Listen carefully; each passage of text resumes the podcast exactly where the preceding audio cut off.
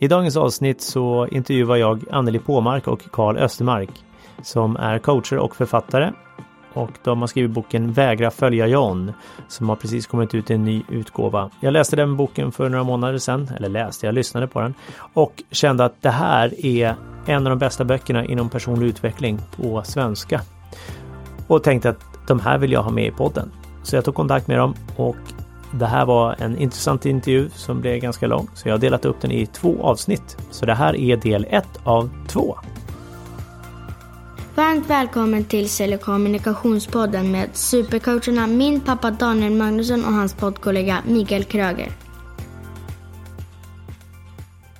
Det här är Sälj och kommunikationspodden med Magnusson och Kröger och i dagsläget är det endast Magnusson som är här. Och från, i alla fall från Sälj kommunikationspodden. Och med mig idag över länk så har jag Anneli Påmark och Karl Österberg från Human Awareness som är författare och coacher och utbildare. Och eh, de har då eh, skrivit en bok som jag har läst eh, och fastnade för och tycker är en av de bästa böckerna inom personlig utveckling eh, inom den svenska kategorin så att säga och den heter då Vägra följa John. Hej Anneli och Karl! Hej! Hej. Härligt att ha er här i eh, den här podcasten och över länk och se er också. Nu, var sitter ni någonstans nu? Och var bor ni förresten? Det... Ja, vi sitter i Linköping. Ja, i Linköping? Ja, uh, jag bor i Linköping. Jag bor i Växjö. Ah, Okay. Särbo. Mm. Ni är särbos? Ja. ja. Och just nu är ni i alla fall på samma lokal i alla fall? Ja. ja, ja. vi, är, vi är mest i Linköping. Ja. ja. Härligt. Eh, jag tänker så här, att ni ska få berätta om er själva. Vilka, vilka är ni? Och vad gör ni? Vem ska börja? Du kan börja. Ja. Vem är Karl? Ja, jag är ju då... Det är svårt, alltså vad är jag? Mm. Ja. Nej, men jag kan väl berätta lite grann om var jag kommer ifrån, så att säga, vilket håll. Mm. Från näringslivet, eh, jobbade som ledare, chef, eh, höll på mycket med produktutveckling under hela min karriär kan man säga. Samtidigt som jag då jobbade med utveckling av personal, vilket ju visar sig vara betydligt mer intressant än de där produkterna efter ett tag. Mm. Så jag halkade väl in på det här med personlig utveckling efter en form av livskris. Okej. Okay. Um, hade uppnått precis allt som jag hade drömt om och längtat efter. Men ändå kändes det helt tomt in i mig. Och det var väldigt uh, chockerande faktiskt. Att upptäcka att det fanns någonting som fattades. Mm. Eh, en dimension som jag inte ens visste fanns. Jag trodde allting gick ut på att göra karriär och tjäna pengar. Och det där med att må bra, det kom väldigt mycket i andra hand. Jag, jag såg gärna till att andra mådde bra, men jag glömde bort mig själv. Okay. Så för cirka, vad blir det, 10 år sedan, 10-11 år sedan någonting, så fick jag ett uppvaknande att jag inte mådde bra trots att jag hade det så bra. Uh-huh. Och sen dess har jag... Ja. Så att säga då, liksom, där såg det bra ut? Ja, ja, ja, allting var på plats. Familj och underbar familj och alltså stort hus, bilar och båt och utland. Alltså, allt, allt det där som jag hade drömt om, det, det fanns på plats. Mm. Men vem var jag i alltihop? Det, jag hade ingen aning. Okay. Och därifrån så började jag utforska allt sånt som jag tidigare inte ens... Alltså jag visste inte ens om att det fanns de här områdena. Nej. Eh, och hörde jag talas om något så kanske jag till och med skrattade åt det. För att eh, det var så långt ifrån ingenjörsvärlden, den här vetenskapliga biten då, som ska ha logiska svar på allting. Aha. Men vad, vad är känslor till exempel? Ja, ja. Ja, det är ju kemiska signaler i hjärnan, trodde jag. Det var så jag levde. Och de, ja. kan vi, de kan vi hålla i schack på olika sätt, va? för de ska vi inte bry oss om. och sådär. Jag, jag levde utifrån den devisen. Men Efter det så har jag upptäckt allting, om vi säger så. Allt som gör att jag mår bra på riktigt. Vad var, det, var ditt första steg där i, i den utvecklingen? Var det någon bok eller någon kurs? Eller någon... Ja, jag började läsa mycket böcker och insåg att jag hade faktiskt läst en del böcker många, många år tidigare men tappat intresset för det. Mm. Um, bland annat det här med mental träning och sånt var jag inne på redan som 18-19-åring. Höll på med självhypnos och grejer men mm. det bara försvann sen. Mm. Intresset blev mer fokuserat på karriär då. Just det. Mm. Så att det blev mycket böcker, det blev mycket kurser. Um, Dr. Healing-kurs? Jag utbildade mig till healer till exempel. Något, något som jag hade skrattat åt tidigare. Ja, ja. Men jag, jag, upplevde att det hände någonting i mig själv och jag blev så nyfiken och tänkte nu måste jag eh, rasera mina fördomar som jag insåg att jag hade om så många saker. Så att mm. jag var tvungen på något sätt att se saker på ett nytt sätt. Mm. Och då testade jag allt möjligt. Och en del fastnade jag för, annat fastnade jag inte för. Så det ledde framåt till den ena kursen efter den andra. Just det. Ja, och träffade ju dig, Anneli, och vi, ja, det visade sig att ja, du ska få berätta själv. Det är bättre. Du hade lite annorlunda bakgrund. Mm. Och, så du, Anneli, då, var, var kommer du ifrån och hur kom du in? Och, eller hur, är du, hur kommer det sig att du är där, där du är? Mm. Ehm, jag, har, jag har alltid varit intresserad av personlig utveckling. Eller inte riktigt alltid, men under min, mina vuxna år så att säga. Ja. Så att för mig har det varit tvärtom. Jag, jag hade ett sånt här eh, uppvaknande, eller vad vi ska kalla det för, eh, redan när jag eh, ja, i början av 90-talet. Mm. Eller egentligen tidigare för att det var så mycket som inte stämde med hur jag kände.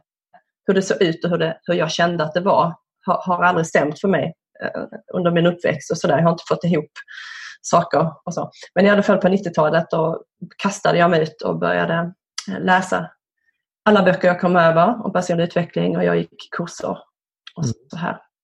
Och samtidigt så eh, gjorde jag karriär på mitt jobb. Eh, så, att, så att det var två delar av mig. Den andra, ena delen som var väldigt inriktad på det yttre.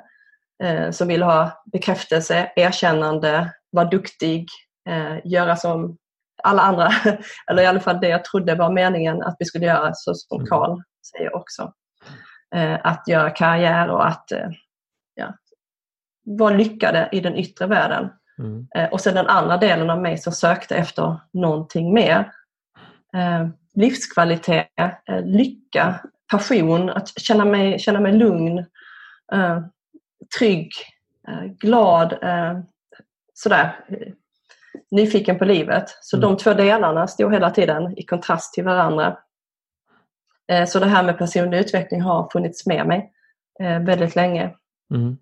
Och samtidigt så, som sagt, har jag lagt min tid och energi mest på att jobba och eh, satsa på karriären. Ända till ja, ungefär då när vi träffades. Mm. Um, jag kände att, när träffades ni då? Vi jobbade på samma jobb. 2008 mm. var det. Mm. Då jobbade vi på samma jobb ett företag som var väldigt, ja vad ska vi säga? Mångkulturellt kan man Mångkulturellt kalla det. Internationell koncern. Inte så mycket ledarskap, mm. kanske riktigt som vi. Mm. Um, ja, det, det, hände mycket på det företaget i alla fall. Det var väldigt rörigt och bökigt. Ja.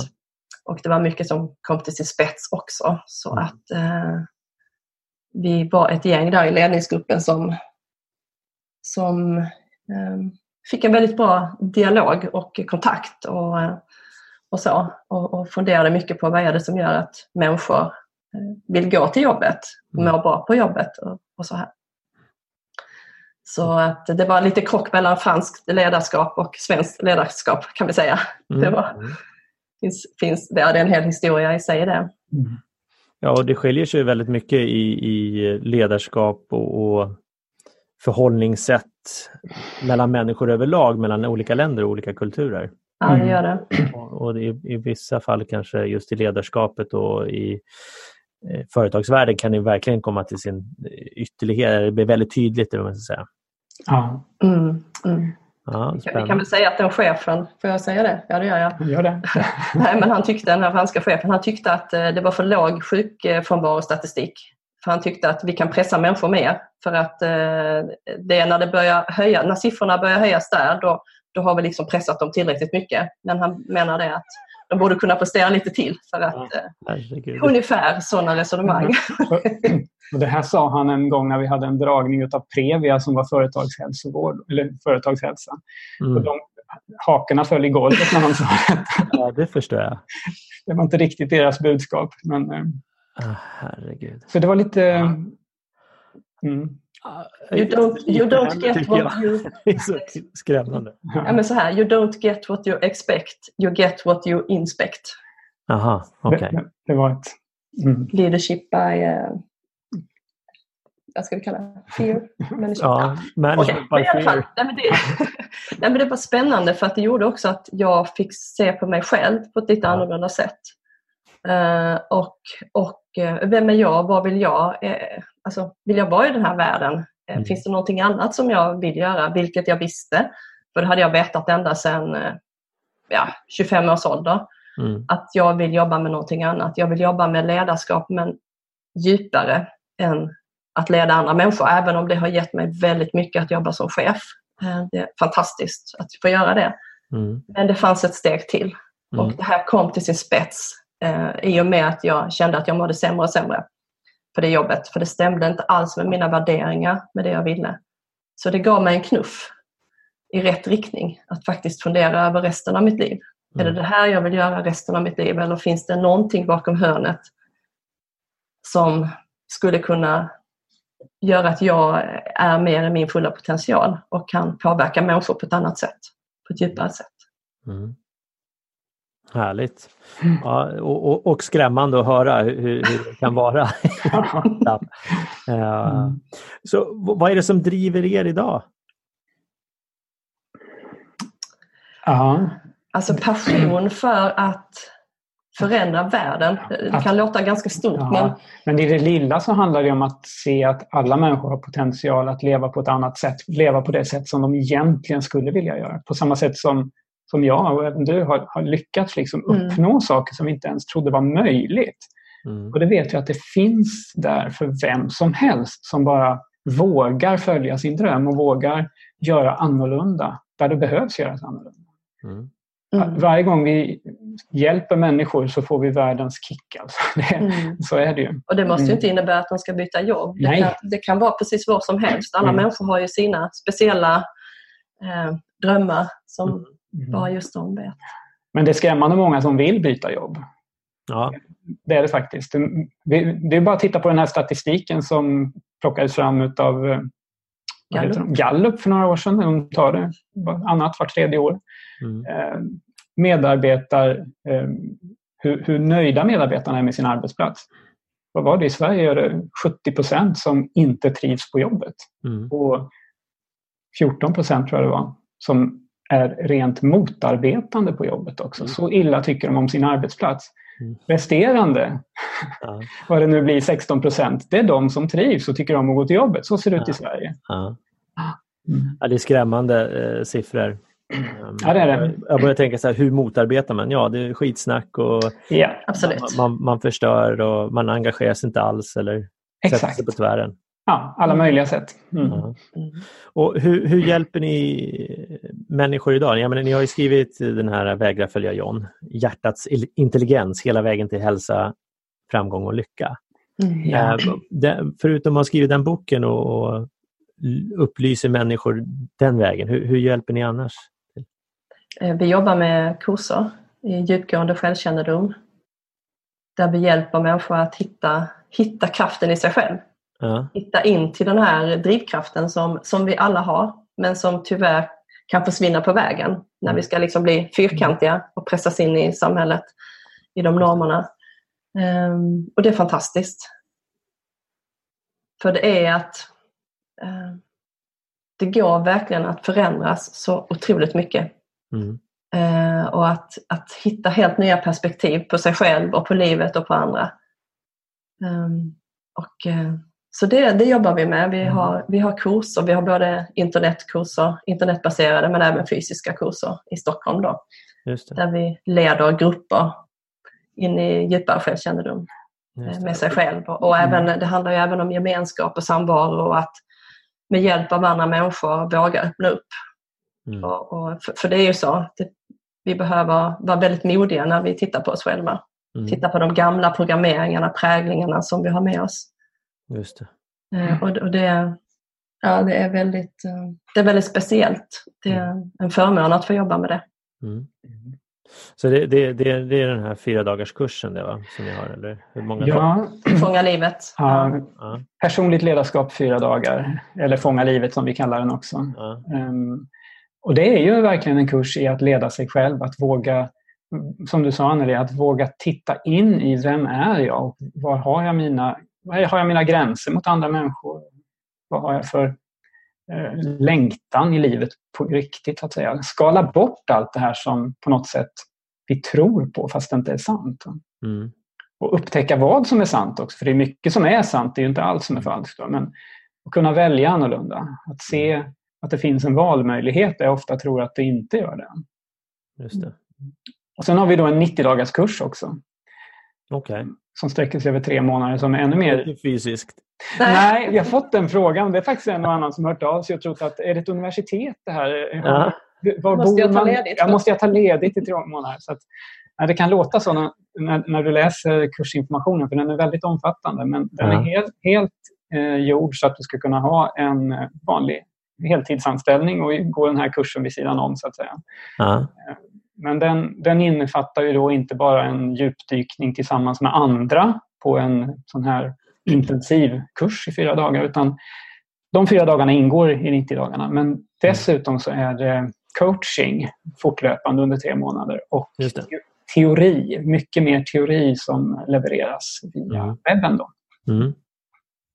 Okay. Och vi, håller, vi kan säga det att vi håller på med en e-kurs eh, som ska vara eh, som ska kunna, en sex veckors e-kurs. En ren onlineutbildning? Ja, ja. Som, som kommer att bli ja, den, är, den är väldigt, väldigt bra just för att börja eh, öppna ögonen och titta på sig själv och mm. börja få tag i det här. Mm. Eh, för livet är till för att vi ska njuta. Livet är till för att vi ska känna passion, nyfikenhet, allt det där som vi hade som barn. Eh, wow vad spännande, vad händer nu? Mm. ny dag, yes! Mm. Allting är möjligt. Mm. Um, för, för, för, vi är födda med det. Alltså, vi har det i oss och det finns alltid kvar. Det är bara att väcka upp det. Vi behöver väcka upp det och, och uh, hitta tillbaka till det. Mm. Och den här e-kursen kommer att kunna uh, nå ut till ännu fler då. Just det. Så det är mm. syftet att det ska vara mer tillgängligt än de här lite större kurserna. Så att, mm. den, den, är på gång. Mm. Ja, det är bra och det, det, känns som att det finns någonting som kan tilltala alla publik, eller all publik så att säga i någon form. Boken är första steget, lyssna på den här podcasten mm. Eh, och sen bli mer och mer nyfiken och det är mycket det det handlar om också. Uh, och, ja, Spännande. Jag tänkte om vi, om vi pratar boken då, för den, den, den läste jag jag lyssnar ju på mina böcker. Jag lyssnar på den mm. i, på Storytel. Uh, gjorde jag. Och eh, Anders Ekborg som eh, uppläsare mm. eller vad man mm. säger. Mm. Och den var, eh, som jag sa i början av, av, av podcasten, här avsnittet, så, så, är det en av de bästa böckerna jag har lyssnat eller läst eh, inom personlig utveckling. Eh, och det, jag, det som jag tycker är roligt med den är att den, den pluckar upp så många perspektiv från olika eh, och olika områden också. Allt från trosuppfattningar, kost, eh, präglingar, ja, det är väl trosuppfattningar också i och för sig, men eh, och hjärtintelligens och, och, det som jag tänkte vi ska titta lite närmare på idag också. Mm. Eh, och medicin, ja, men allt. Och det blir så här, oj, det, ena rullgardinen efter den ena tycker jag dras upp och en del kanske har varit halvvägs upp men släpps upp ännu hela vägen. jag säga. Ja. Så, äh, Fantastiskt att höra. Ja, verkligen. Ja, och jag, jag, tycker den är jättebra. Jag fick den av min brorsa. Eh, och, han hade inte läst men hade hört talas om den. Så jag fick ju dock pocketutgåvan och den, det, mm. ni har ju släppt en ny nu. Då. Eh, men, men jag bara, du måste lyssna på den här. Och jag, alla jag pratar med, mina klienter, eh, alla liksom hela tiden. Bara, du måste lyssna på den här. kul, kul att höra. jag är inte en ambassadör alls. Eh, så vad, vad jag tänkte, när, när, släppte ni första utgåvan av, av den här boken? Den kom redan 2014. Mm.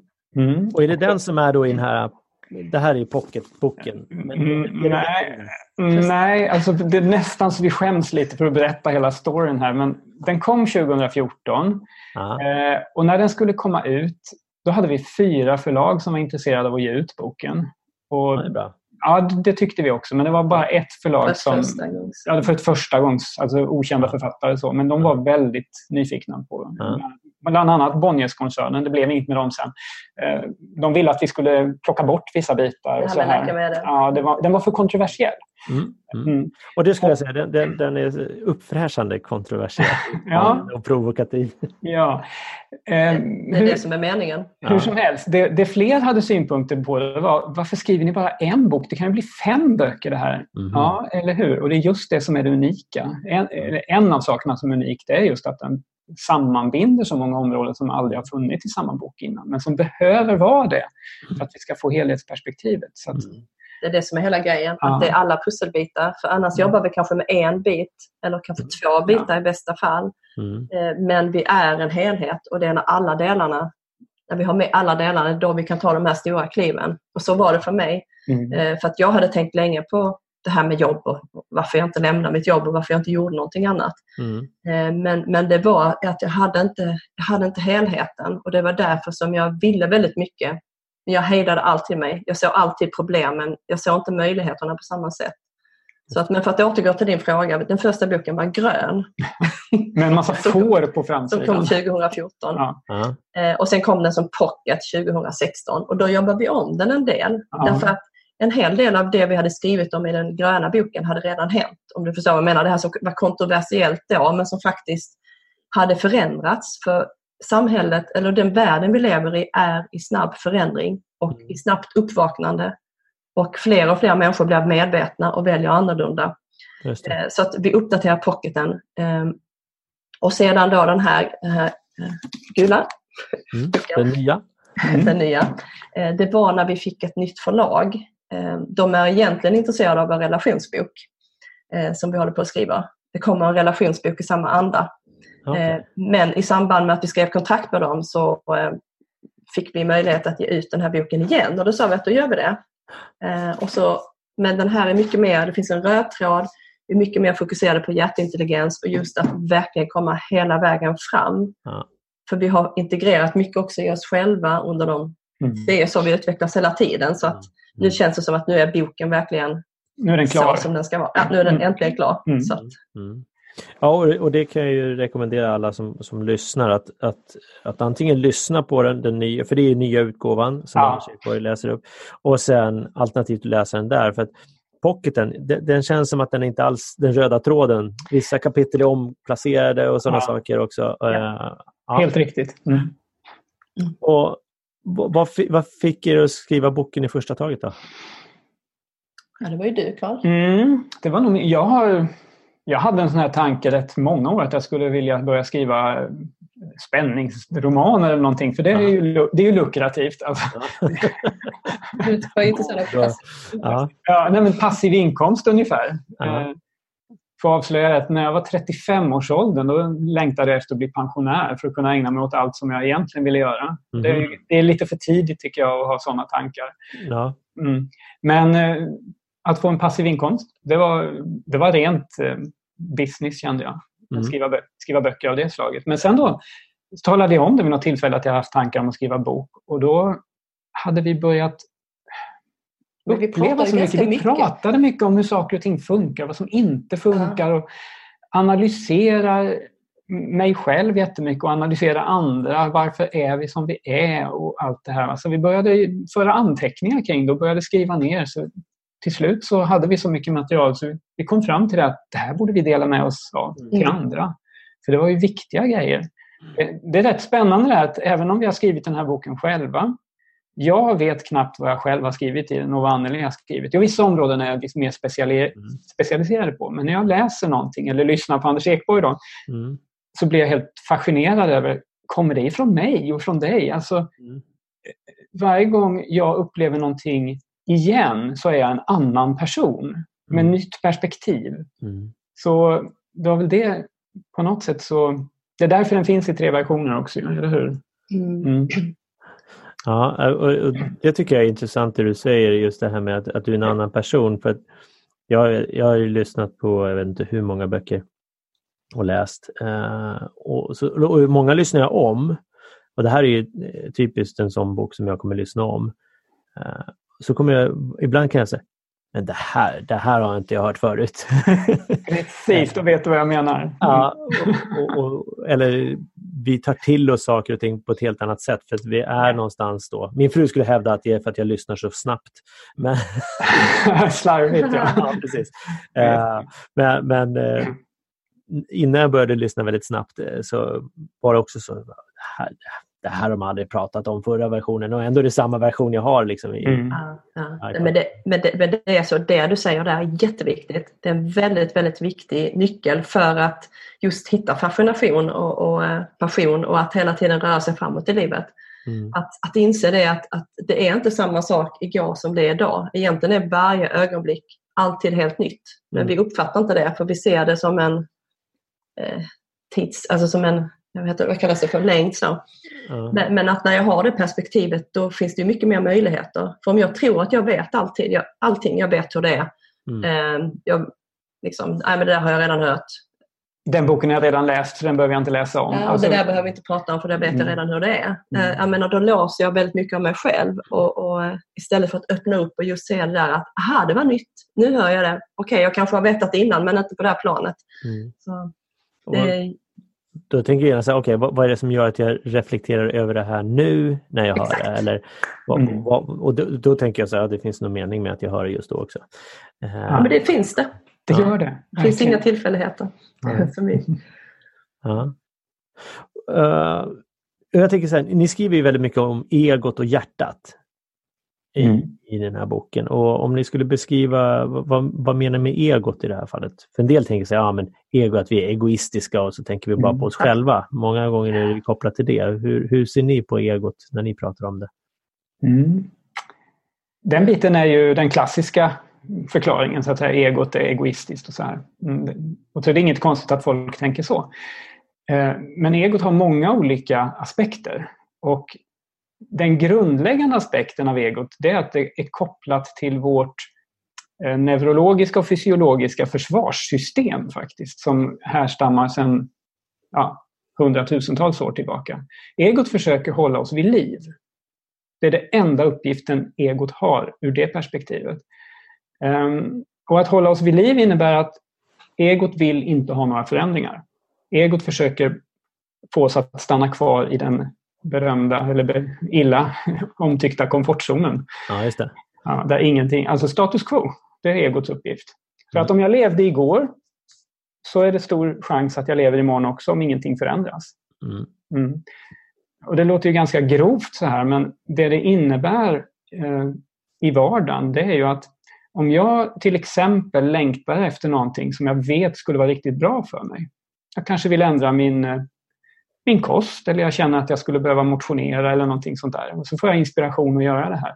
Mm. Så är det väldigt stor risk att jag inte gör det så länge. Jag kommer falla tillbaka till mitt gamla beteende på grund av att försvarssystemet upplever det som ett hot. Just. Det är en förändring och förändringar är jätteläskiga. Mm. Mm. Särskilt stora förändringar. Och därför är det ofta bättre att göra små förändringar för då kan vi lirka med egot och ta det i handen och visa att det här var inget farligt. Nu har jag tagit ett steg i den här riktningen. Mm. Så landar vi där och så tar vi nästa steg. och så här. Mm. Sen har ju egot naturligtvis den uppgiften att eh, skilja mig från alla andra också. Det, det är en bit. Va? Genom egot så blir jag självmedveten. Jag vet vem som är jag och jag vet vem som är andra människor. Mm. Att det, det var lite grann hoppas det var svar på frågan här. Ja, men framförallt är det väldigt tydligt just det här med egot att den, den ska hålla oss tillbaka egentligen. Eh, ja. Stay small eller stay safe. Ja. Uh, det är vanligare än det omvända att jag är egoistisk faktiskt. Ja. Det är mycket vanligare att vi uh, förminskar oss själva än att vi förstorar oss själva. Så, ja. Mm. Uh, ja, verkligen. Förminskning sker i större utbredd. Uh, jag, jag, tänker också, det, just nu när vi spelar in det här, det är januari, det är 2019. Uh, eh, jag var faktiskt på gymmet första gången igår för att jag bröt nyckelbenet i november så jag behöver gå och träna mera i maskiner också och lyfta, Mm. bara röra på mig. Ja, just det. Långt och fullt. Och, och så skämtas det om det. Ja, om, en, om en månad i februari typ, ish, där, så kommer det vara, börja se ut som vanligt igen. Och det är väl egot som, som gör det också och det är vanor som, som ska brytas. Ja. Och många kanske går in för hårt. Jag själv kan vara en sån, ja men nu är det fem dagar i veckan som gäller. Just det. Mm. Mm. Och då är det för mycket. Då, Ja. då blir det svårare än att bara göra en dag i veckan till att börja med. Ja, Mm. Så det handlar ju mycket också om medvetenhet. Att, eh, att, att, eh, att hitta, och att hitta inspirationen. Att, Mm. att det kommer från motivation. Motivera oss kan vi ju. Och det är via tankarna och det kan egot gå med på. Okej, vi motiverar oss ett tag. Och sen så rinner motivationen ut. Men om jag kan hitta fler, alltså om jag kan integrera det i mig själv så att jag kan bli inspirerad. Att jag kommer över den här gränsen så att jag går till träningen för att jag känner mig inspirerad. Att det känns bra. okej. Då blir det ju självgenererande. Ja. Och hur, hur, hur tar man fram, eller hur hittar man inspirationen då? Vad, vad, för motivation är ju, om, vad- om, vi, om vi ska tydliggöra det, vi, vi kan ta träning som ett exempel. Då. Vad, Mm. motivationen, vad, till skillnad mot inspirationen, vad skulle det vara i det här fallet? Motivationen är ju att förstå att det är bra för mig att träna. Och använda huvudet och tänka ut att ja, men om jag kan göra ett träningsschema här eller så tar jag kontakt med en PT som hjälper mig på gymmet. Och så här. Det är jättebra med de bitarna. mm, Men det kommer inte leda till att jag känner en massa entusiasm inför det jag gör. Det kan göra det. I vissa fall kan det göra det. Eh, Men det som är bättre det är ju om du får det inifrån dig själv. En längtan efter någonting. Och hur gör vi då för att hitta den här längtan? Det är faktiskt lite knepigt. Det innebär att, att skapa utrymme i sitt liv för att hitta den här inre glöden som finns där. Och det gör vi inte om vi fortsätter att stressa, om vi aldrig tar det lugnt, om vi, om vi inte sätter oss ner eller tar en promenad i skogen eller någonting och bara är med oss själva. Det här är jätteviktigt för att, för att komma i kontakt med sitt hjärta och sin fysiska Mm. kropp. Det finns massor med vägledning här inifrån. Det gör det. Men för att få den vägledningen så måste jag börja lyssna på den. Och det gör inte människor i dagens samhälle. De vet inte ens om att det finns något att lyssna på. För när jag tar mig den här tiden, då kommer jag få signaler inifrån som talar om att oj, jag känner mig lite, vad heter det, lite ringrostig här. Jag, jag skulle faktiskt behöva röra på mig. Och vad skönt det skulle vara att få igång kroppen här. Och, mm. alltså, det blir mer långsiktigt. Just det. Vi kan, vi kan väl säga att, att eh, huvudet och mentala delen och tankarna, de är bra. De har vi stor nytta av. Men kroppen har en egen intelligens. Mm. Känslorna har en egen intelligens. Eh, vår energikropp, en, eh, vitalitet, har en, e- där finns en egen intelligens. Och rent själsligt så har vi ju det här intuitiva. Där jag kan komma i kontakt med, där jag kan se det på längre sikt. Mm. Och har jag kontakt med fler delar av mig själv så har jag större motor också, större drivkraft. Jag kanske inte går till gymmet fem dagar, min kropp kanske inte tycker att det är bra, men kroppen kanske säger tre dagar. Och då kan jag hålla den långsiktigt. Jag är sådär extremt resultatinriktad så jag känner precis det du säger, nu jäklar, nu kör jag och så kör jag som 17. Mm. Eh, en del av mig är sån, men, men när jag är mer integrerad så kan jag fatta andra beslut, andra mer medvetna beslut Mm. eh, som är långsiktiga. För egot är inte långsiktigt. Eh, Det, det är väldigt kortsiktigt. Men Mm. här, hjärtat, har jag tillgång till mitt hjärta vilket innebär att jag har allt andra då. Just det. Då kan jag långsiktigt bra. Mm. Jag gillar det där du, det ni berättar och det som blev så tydligt när det du sa Karl där med att, att eh, eh, egot eh, eh, eller när vi ska börja lyssna på kroppen och känslorna, att vi inte känner till det. Mm. Och, och, och det är för, kanske att vi inte tillåter oss, vi hinner inte landa i det. Och vi, när vi då börjar känna någonting, ja, jag kanske behöver börja röra på mig och, och så kommer egot och säger ja men det, det här är jobbigt. Ja, Gå och käka någonting och sätt dig i soffan istället. Mm. Exempelvis. Ja. Det, det, det tror jag nog alla kan känna igen sig i, eh, i form av att när vi väl har kommit ut och sprungit till exempel, eller vi har tagit på oss träningskläderna, så är det ju, känns det ju jättebra. Mm. Men är det. innan är det ju tröskeln. Det är, ju, vi behöver, det är som en sån här irländskt bord eller vad heter det, man ska hoppa upp i militära och liksom Ja. hänga armarna på för att ta sig över. Ja. Jag vet inte vad det heter. Men det är, typ, det är så hög den där tröskeln. Just Det har stege ibland. Ja. Ehm, och när vi då kanske i det här fallet jobbar med motivationen så blir det också svårt. Då. Ja. Ja, jätteintressant. Sen finns det ju en annan aspekt av det också. Det är visserligen inte så många människor som håller till i den änden av skalan, men det finns de som tränar för mycket. För de har skapat en komfortzon som består av träning sju dagar i veckan kanske. Mm. Och de lyssnar inte heller på kroppen. För Nej. det är risk att slita ut sig om du, om du kör för hårt med dig själv. Mm. Och det, så den här balansen att uppnå både bra fysisk kondition och ändå ha återhämtning. Och det, det är lika viktigt det, att känna in, vill min kropp verkligen träna idag? Om jag nu får igång mina rutiner så kanske jag efter ett tag känner det att ja, jag måste ut idag också. Mm. Annars så kommer jag tappa, då, då tror jag att jag kommer falla tillbaka. Och det är ju risk för att jag gör det. Mm. Men det är risk att jag skadar mig också om jag, om jag fortsätter Mm. att köra på för hårt. Då. Jag tänker att variera träningen också då. Kanske Mm. mer fysisk eh, aktivitet och sen kanske mer yoga som också är fysiskt också för den delen. Men, men och sen så kanske gym och springa och så vidare. Och där, Ja. Jag tänker när man ser eh, oftast är det killar då på gym till exempel som är typ tre stycken Daniel eh, i size.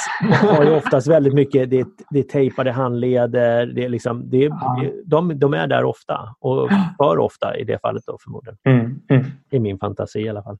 Ja. Eh, ni, ni skriver och pratar också eh, även om det här med HQ, hjärt, eh, Heart Intelligence eller hjärtintelligens som det heter på svenska. Hur skulle ni beskriva hjärtintelligens och, och vad är det? Ja, ska du eller jag? Du, Ja. du kan börja. Men vi kan säga i normala fall så kanske vi eh, så pratar vi om intelligens. Mm. Eh, Och ofta jämställs det med intellektuell, eh, intellektuella förmågor. Mm. Vilket inte är detsamma. Det är inte alls detsamma. Jag kan vara väldigt intellektuell. Jag kan veta mycket. Jag kan ha en massa fina akademiska titlar och så här. Men mitt liv funkar kanske inte. Mina relationer funkar inte. Min hälsa funkar inte. Jag mår inte bra. Eller jag mår inte så bra som jag skulle kunna. Eh, Mm. Hjärtintelligens är någonting helt annat. Det innefattar det intellektuella delen. Det är väldigt viktigt så att vi vill inte dissa en del inom en del personlighetsutvecklingsformer så dissar vi det här. Då säger vi att det, det är bara skit med tankarna och hjärnan. Eh, Mm. Känslorna är det enda rätta eller själen är det. Så. Men det är väldigt viktigt. Men det är lika viktigt att du har kontakt med, som jag sa innan, med kroppen.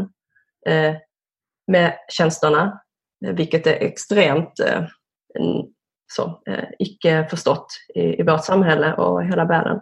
Och även eh, din energi, vitalitet och, och intuitionen och själen. Vi är andliga varelser. Så att eh, HQ innefattar allt. Och det är Mm. där vi kan få verklig eh, framdrift i det vi vill. Vi måste ha med alla delar. Mm. Var det svar? Det, det, absolut, Mm. eh, det tycker jag. Och för, för, det, för mig blir det ju mer att in, ja, intuitionen, eh, känslan, vad, vad, vad, är det som känns rätt, vad är det som känns fel i mig? Och, och mer känslan än att vara uppe i huvudet så att säga. Ja. Eh, som, som jag tror var du Karl som sa det just det här med att det är mer egot som är uppe i huvudet och tänker. Absolut. Ja. Ehm, och, och det, det vet vi ju alla när vi är där. När vi liksom fastnar och vi börjar tänka, ja, hur känns det? Ja, jag tycker nog att... Ja, det är. så ser man upp i huvudet. Mm. Eh, eller jag vet inte. När någon säger att de inte vet så brukar jag säga att då handlar det oftast om att de är inte i kontakt med känslan. Ja, Exakt. Så är det. Du sätter fingret på det på ett bra sätt. Mm. Utan vi, vi är uppe i huvudet och, och ibland går det ju att lura runt eh, även det såklart. Mm. Eh, och om jag ska bli mer hjärtintelligent, Mm. vad, vad, är, vad är första steget? Allting kring hjärtintelligens och all, ja, vad ska vi säga, allt som berör det här, det handlar egentligen om medvetenhet också. Mm. Vi kallar ju vårt företag för Human Awareness, Mm. mänsklig medvetenhet. Ehm, och att vara medveten innebär också att du måste börja lägga märke till saker och ting. Att betrakta dig själv lite grann utifrån. Ehm, jag tror du förstår vad jag menar, men det här att jag är inte min kropp. Jag har en kropp.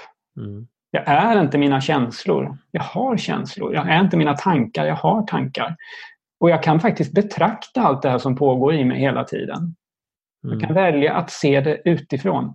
Dras jag in i det så är jag.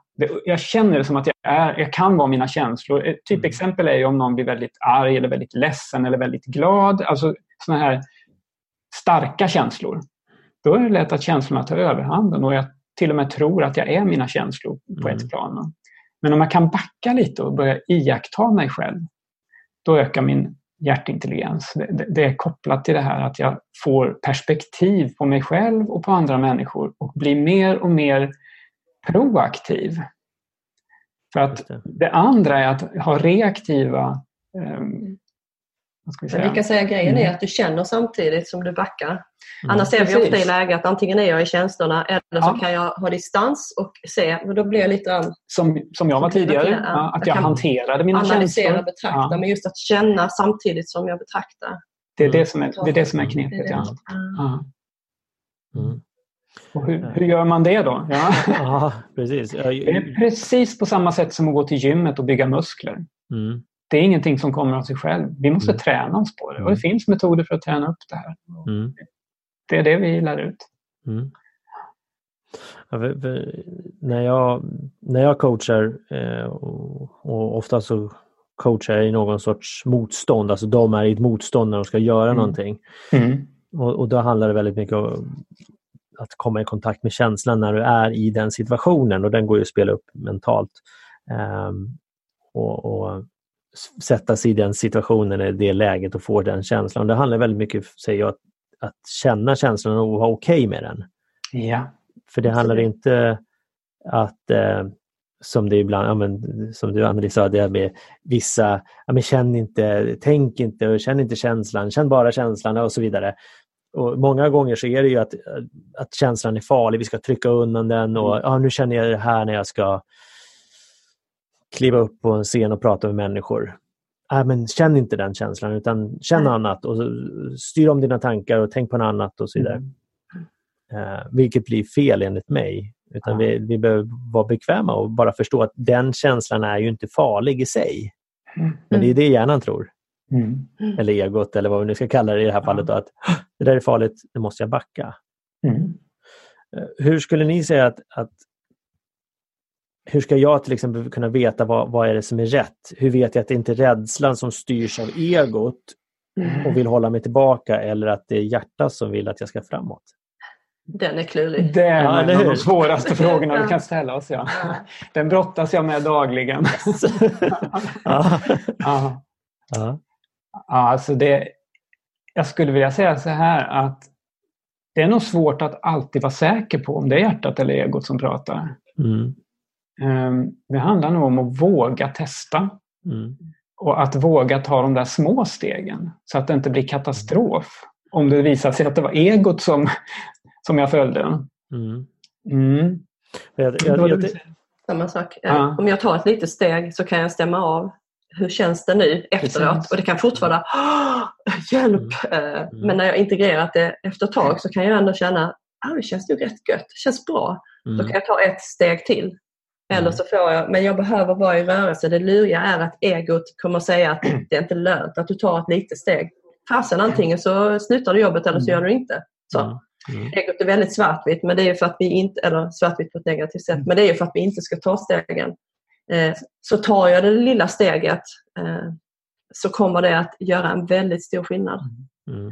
Sen finns det ju andra sätt också som går att använda sig av. Som vi använder oss av i vår coaching till exempel. Det går att känna in kroppen. Om det nu mm. handlar om en klient så kan du be honom att lägga en hand på hjärtat. Vad säger det? Hand på huvudet, vad säger det? Och så vidare. För det, det låter kanske banalt men faktum är att om jag lägger min hand här så får jag mer fokus. Lägger jag min hand i nacken då blir det mer den här reptilhjärnan som kommer igång. Blodet flödar alltså, eller energifältet förändras så att jag får tillgång till andra delar. Mm. Ja. Och eh, jag skulle säga något mer här, vad var det? Eh, nej, men det var väl det. Just att vi kan använda mer än bara huvudet att tänka ut. För ofta vill vi ha huvudet till att avgöra om det är hjärtat Just. eller egot. Och det, mm. på något sätt så har vi har en intellektuell förmåga att göra det. Särskilt om vi då tar hjälp av de andra bitarna också. Mm. Mm. Jag, jag, tänker så här, eh, runt det så tänker jag att är det här någonting som kommer få mig att växa eller kommer jag stanna kvar där jag är? Att ha det som en, en, en måttstock. Och, och Ja. Ibland så kan det vara så här, ah, fast jag behöver inte göra det här, jag kan ju leja någon annan att göra det här. Och då, då tycker jag det är en liten shortcut. Ja. och, och, då, och I vissa fall så ska vi definitivt leja folk att göra vissa saker för att de är bättre på det och så vidare. Men samtidigt så kan jag tänka så här, ja, men får det mig att växa så kan det vara värt att göra det och testa mm. sig fram då och se hur gör jag, hur mår jag, känns det rätt och så vidare. Och inte bara döma det efter en gång, likväl som mm. inte vi dömer en bebis som försöker börja gå första gången. Nej. Ja. Absolut. Det är ja. kloka ord, verkligen. Det är, mm. Tack. ja, men allvarligt alltså, just det där med växandet, det är en viktig parameter. För ger det mig mer i livet, sånt som jag vill ha, sånt som jag mår bra av, mm. då, då, är jag på rätt väg. Även om det kan kännas läskigt att ta de där stegen så är det rätt väg i alla fall. Mm. Och sen beroende på vad det är så får jag vara beredd på också att jag kanske inte är redo än också. Ja. Fast Nej, där precis. finns ju den andra risken att jag kommer aldrig vara redo för jag sitter och väntar på att känna mig redo. Mm. Och jag är ju för ung för att göra och sen helt plötsligt ja. är du för gammal att göra. Ja, just det. Exakt. Så kan det bli. Så då slapp jag i alla fall. ja, precis. Då slapp jag i alla fall. Ja. Det här var del ett av två. Två är också släppt idag, så det är bara att lyssna vidare där. Och där kommer vi lyfta och prata om vetenskapligt bevisat. Vad innebär det egentligen? Och evidensbaserat eller inte? Trosuppfattningar, kost och hälsa, vinstintressen före hälsointressen. Hur fungerar det egentligen i både läkemedelsbranschen och även i matbranschen? Så lyssna in på del 2.